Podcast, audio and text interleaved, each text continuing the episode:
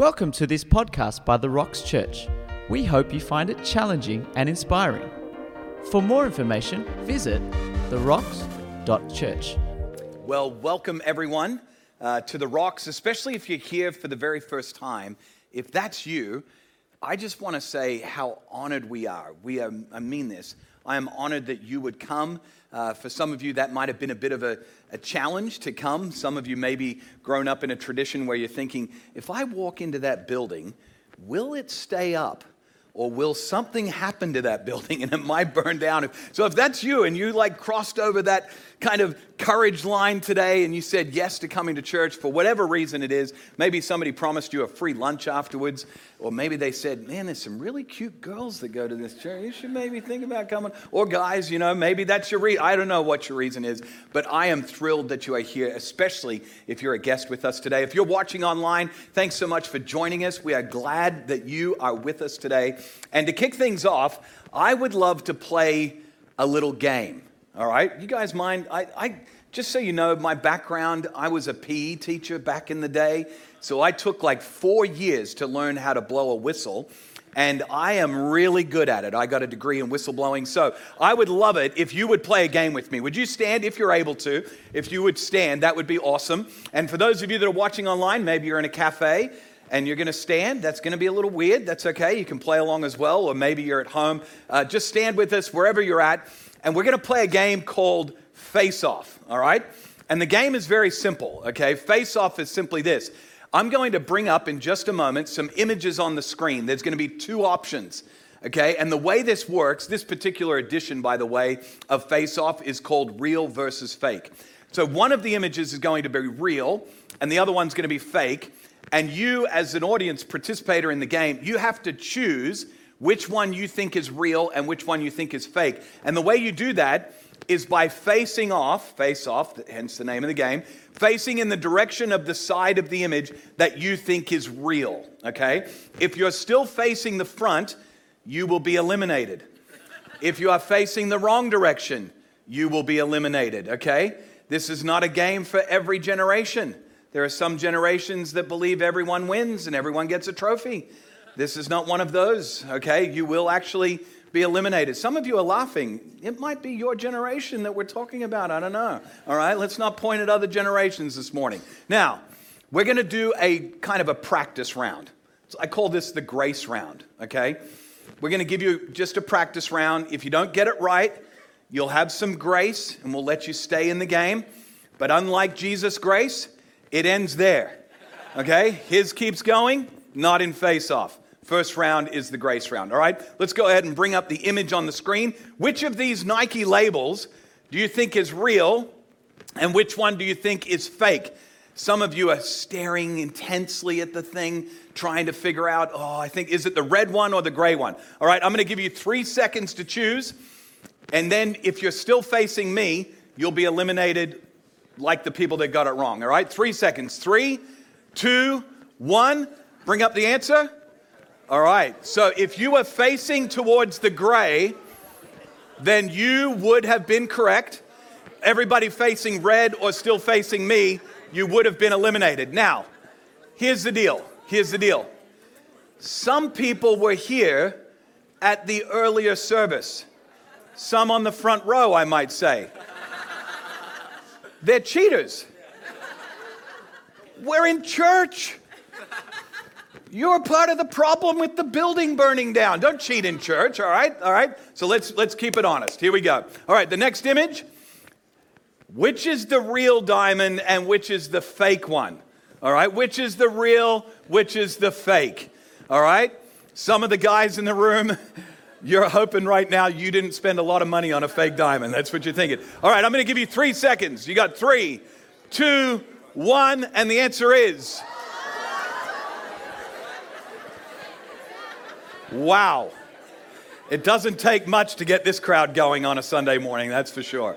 All right, if you guessed the wrong direction or you're still facing me, or if you're at home in temporary indecision online, you have been eliminated. All right, let's bring up the next one the Gucci label. Got any fashionistas in the house? Some real fashion icons? Which of these labels is real? Which one is fake? All right, Which of these is real, which is fake? You got three seconds to make your decision. A couple of people in the audience still facing me. It's making me nervous. All right, a couple of people, I see you out there. Three, two, one. The answer is this way. All right. We got some people still in the game, okay? On the line, by the way, on the line is a free barista coffee from Kind Coffee Co. that I'm going to buy for you, okay? I'm excited to do this today. All right, here we go. The next one, for all you ladies in the room, the handbag collection. Which of these is a real Louis Vuitton and which one is a fake one, like the one I accidentally got for my wife in New York City in the wrong street one time. I don't know why I did it, but I got a fake one. All right? Which one do you think it is? You got to make a decision. You got three, two, one, and the answer is okay, we got some people still winning. All right? If you got it wrong or you were facing me, you've been eliminated. Go ahead and take a seat. Let's up the ante a little bit. The Rolex watch. Talk about pricey. This is one that there are a lot of fakes out there, folks. Don't be deceived. There's some fakes out there. Which one do you think is the real one? And you don't have the benefit of seeing the, you know, the hand, the minutes, you know, the one that moves smoothly. You just have to guess, all right? Here we go. In three, two, one. The answer is? Oh. A couple of people down the front row, they chose at the last second and they chose wrongly. Okay, all right, we got a few in each section. This is great. This section over here, you guys are crushing it over here comparatively. Hopefully, everybody online watching is still in the game. All right, last one. We're going to bring it up on the screen. Two plants. Now, I tend to personally, I like fake plants. They're a little easier to take care of. Okay, I still spritz them just to get the dust off of them. I still spritz them, I water them. Which one do you think it is? Do you think it's the left or the right? Which one's the fake and which one's the real? I see some finger pointing going on. I see some people cheating by talking to their neighbor, trying to find out. This is church, folks, no cheating. All right, here we go. You got three, two, one, and the answer is they are both fake. And I think this gentleman up the back I think he picked it. He was facing front, so see me afterwards, sir, and I want to buy you a coffee. Congratulations. Hey, give everyone a big round of applause. Thank you for playing along with that game, and thank you for those of you that are online that played along with that game. That game has almost nothing to do with what we're going to talk about today. Actually, that's not true either. That's fake. Has a lot to do, has a lot to do with what we're going to talk about today couple of weeks ago, my wife and I sat down after dinner on our couch in our living room and we decided to watch a movie. I had no idea what I was in for. The beginning of the film was quite humorous, and then it got serious, and then it got humorous again. I was laughing hysterically, but probably about three quarters of the way through the film, the emotions inside of me because of the story literally was like a knot inside my stomach. And as the movie came to completion, all of the emotion inside of me just came out. I was sobbing uncontrollably. I couldn't stop sobbing. It was such a powerful, powerful story. Such a powerful story. My wife, fortunately for me, she was sobbing as well. So I didn't feel like I had to trade in my man card and be like, Am I the only one crying here? You're crying, I'm crying. And I squeezed my wife, Kristen, tight as we watched this story unfold. And the emotion, we were both just sobbing uncontrollably. I thought for sure this has got to be a, a, true story. So I, I grabbed my phone afterwards and I Googled it, and I was completely disappointed when I found out it was based on loosely on the story of a man's life, but it wasn't the actual story of his life. But you know the old adage don't ruin a good story with the facts. That's kind of how it felt in that moment. I don't know what kind of stories you like. I don't know what kind of stories move you. But here's what I know to be true we are all storytelling creatures. We love stories, whether it's on a movie or maybe in a song or Perhaps it's a book. or even in a conversation, you notice that our conversations are, are all stories. Somebody maybe even asked you this morning as you walked in here, Hey, how was your week? What did you proceed to do? List out a bunch of facts about your week and a bunch of bullet points? No. You probably told them a story about your week.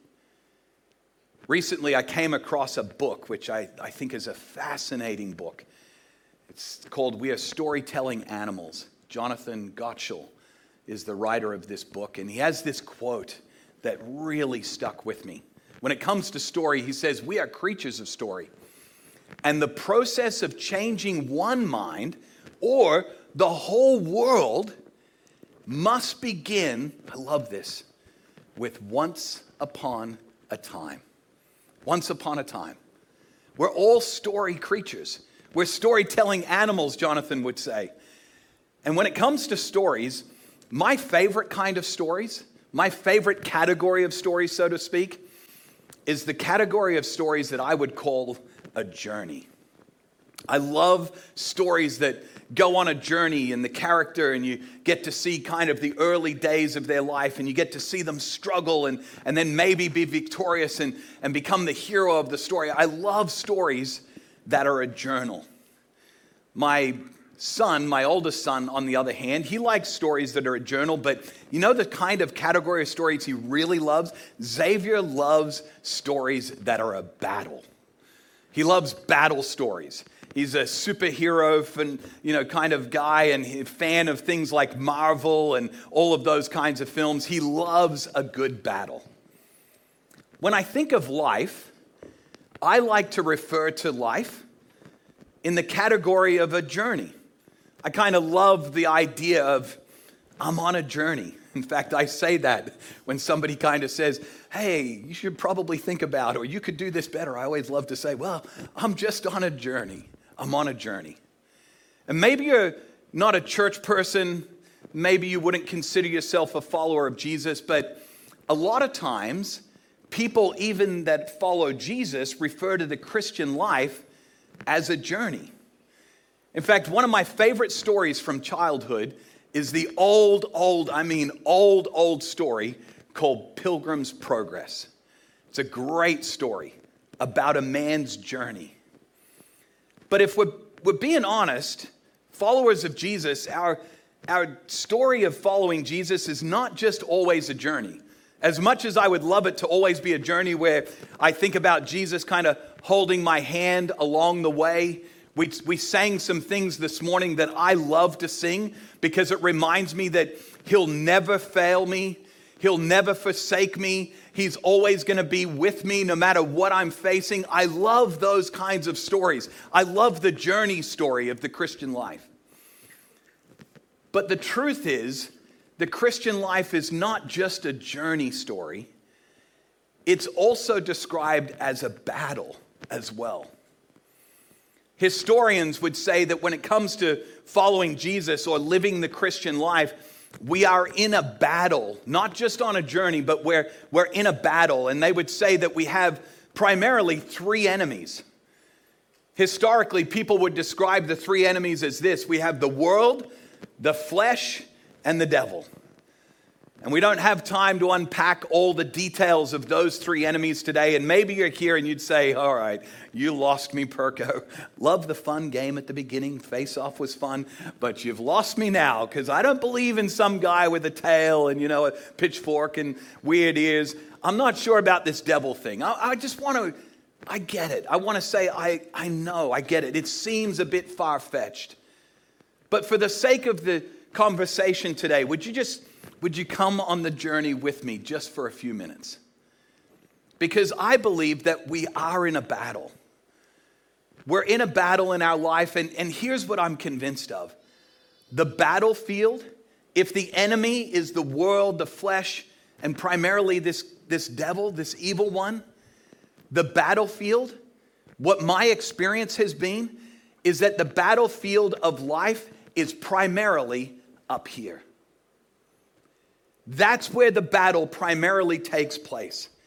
It's a battle in our minds. The stories we think, the stories we create, the stories we tell, this is where the battle takes place, is in our mind. And the primary weapon that this evil one, this enemy, likes to use, the primary method or weapon he likes to use is the weapon of a lie. He loves to place lies into our mind that oftentimes become an opinion, that then oftentimes lead to a belief, and then it turns into an ideology or maybe even a theology. And then we live our lives oftentimes out of these lies. And for me and for the many people I've chatted with, many of these lies, they oftentimes originate from the same place. My wife, she likes to call this place that it originates from, she likes to call it Fooey. She says, Jason, what you just said, that came from Fooey. Or we had a conversation with some friends and there was a lot of Fooey in that.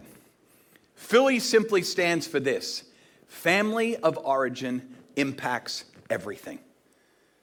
Many of the lies that we have picked up along the way in this battlefield of our mind oftentimes come from our family of origin. Or maybe not necessarily our specific family, but perhaps it was our school of origin, or maybe it was our friend group of origin, or maybe it was some association or sports team of origin that we started out in. But here's what I've discovered family of origin impacts everything.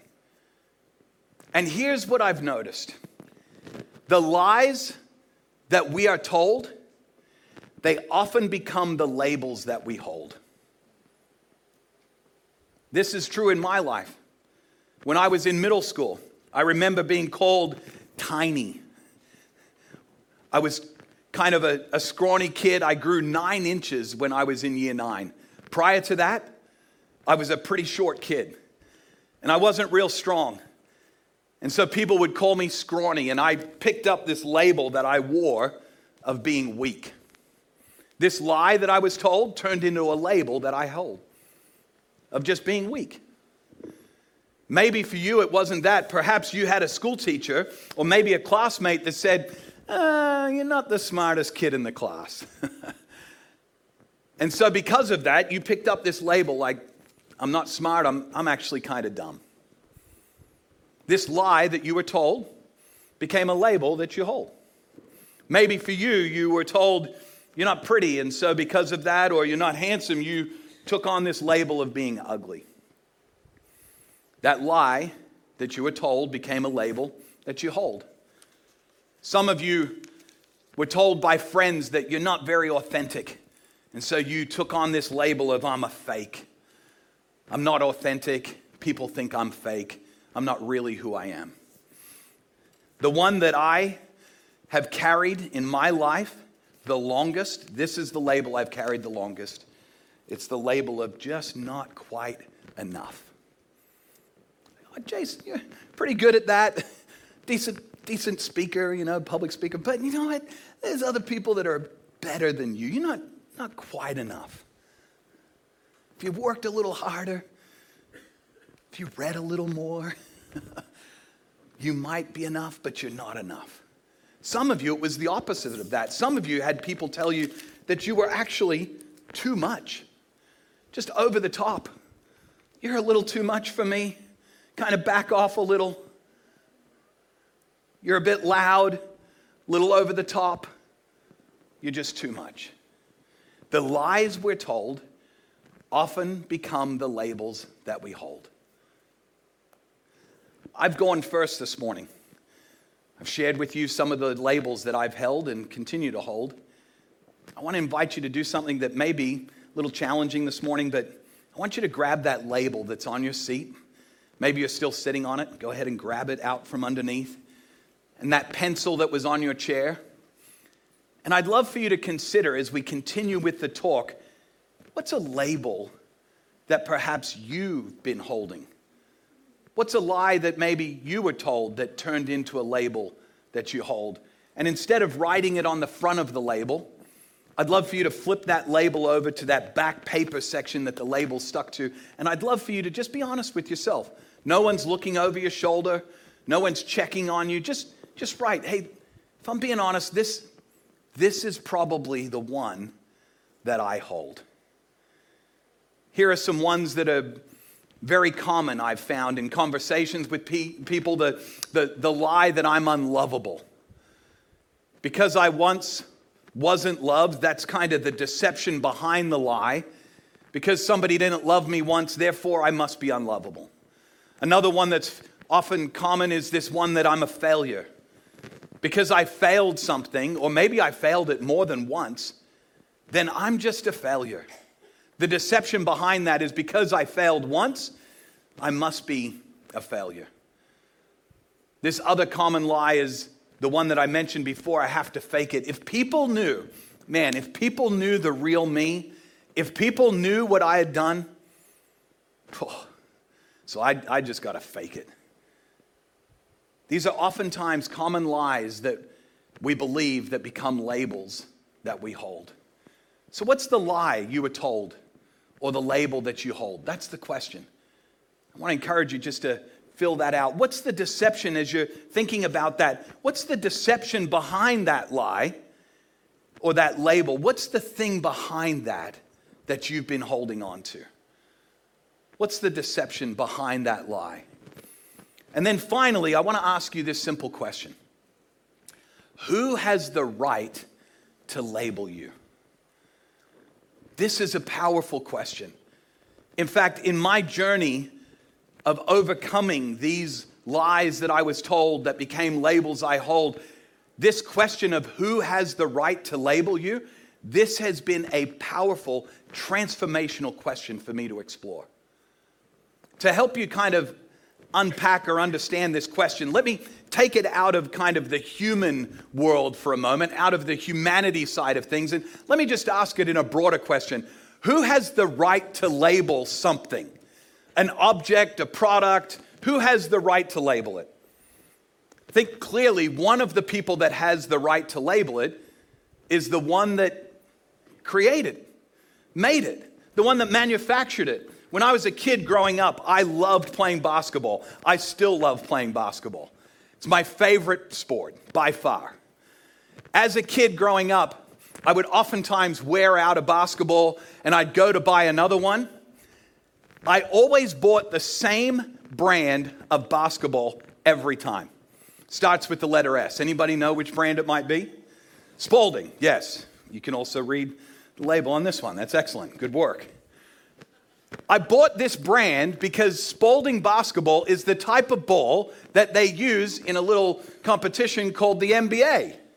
And I wanted to be like Michael Jordan and now I'm dating myself, I know, I'm aging. Okay, for those of you in the room, you wanted to be like Ja Morant or maybe the Joker, who's to win the NBA title tomorrow, I think, but it's another story. I wanted to be like them, so I always bought the Spalding basketball. Who has the right to label this? Does Nike have the right to label this? Does Adidas have the right to label? No, they didn't make it. They didn't manufacture the ball. Spalding has the right to put their name on it. See, the manufacturer has the right to label things. When it comes to humanity, this question of who has the right to label something is an important question. In, in fact, it's an ancient question. I want to take you all the way back, all the way back to ancient Israel. The second king of the nation of Israel was a guy named David who wrestled with this very question. And he answers for us the question of who has the right to label us. He says it this way. I love the way he described it. It says this For you, God, created my inmost being. You knit me together in my mother's womb. I praise you because look at the labeling he gives. I am fearfully and wonderfully made. Your works are wonderful. I know it full well. I love that word that David wrote, You knit me together. Reminds me of some of my relatives that know how to knit really well, and, and, and I, would, I would ask them if they could teach me how to knit. I lasted about 30 seconds before I realized that is a very complex technique. That's what God did. The complexity of the human heart, the complexity of humanity is something that God wove together. And He says, You've been fearfully, you've been wonderfully made. You are His masterpiece. The manufacturer is the one who has the right to label you, and the label he gives to you, the one that knit you together in your mother's womb, the label he gives you is wonderful. You are a masterpiece. That's what the manufacturer says about you. Not only does the manufacturer have the right to label something, but the, the very moment that I would buy a new basketball, I would take it home, and my mom would always tell me to do one thing immediately. She would say to me, Jason, don't forget to put your name on the ball. My mom knew all too well I had a propensity to leaving my ball at the playground or at school or at basketball practice. The other person that has the right to label something is the one that purchased it. Not only does the manufacturer have the right to put their label on it, but the purchaser too has the right to label the object. The same is true when it comes to human life. Not only does God have the right to label us because He created us, He has the right to label us. Oh, this is beautiful because He purchased us. One of the first followers of Jesus in the first century, a guy named Paul, he writes a lot about this concept of God purchasing us. And he says these words in a letter that he wrote to a group of followers of Jesus in the first century. He says to these Ephesian followers, he says this For it is by grace you have been saved through faith, and this is not from, from yourselves. It is the gift of God, not by works, so that no one can boast. Paul, in another letter, he says this. He says this about the purchaser. He says, You have been bought with a price. And he says the price was the blood of Jesus Christ.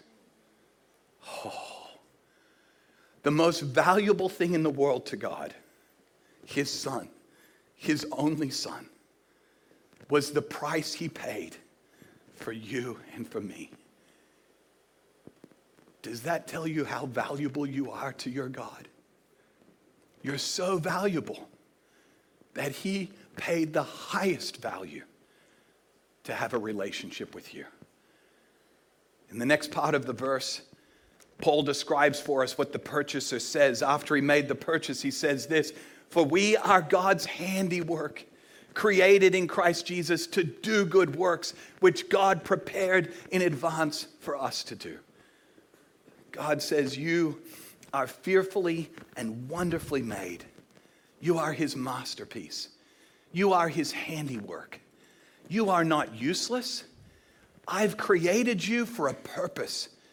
From before you even were born, I had a purpose for your life. You are useful. You are valuable. You are God's handiwork. That's what the purchaser says about you. Who has the right to label you? The manufacturer, the purchaser. They both have the right to label you. And here's what I want to suggest I want to suggest to you that God has given you some labels that perhaps are different than the one you wrote on the back of the label earlier today. In fact, here are some God labels that I, have asked the team to put up on the screen. Look at this labels, this list of labels that God says about you. Grab your label that you wrote on a moment ago, flip it over and maybe pick one of these on the screen that resonates with you. Maybe it's the opposite of what you just wrote earlier, and write down the truth. The truth, replace the lie with the truth of what God says and labels you with.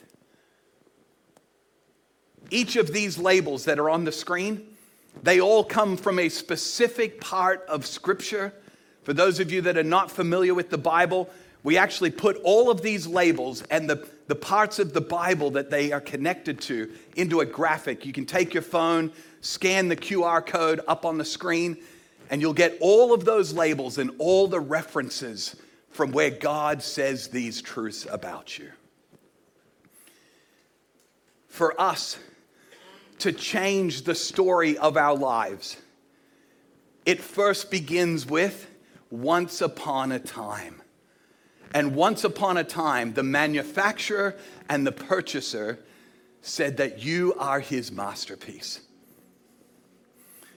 Lately, God has been replacing all of these labels for me with a very simple label.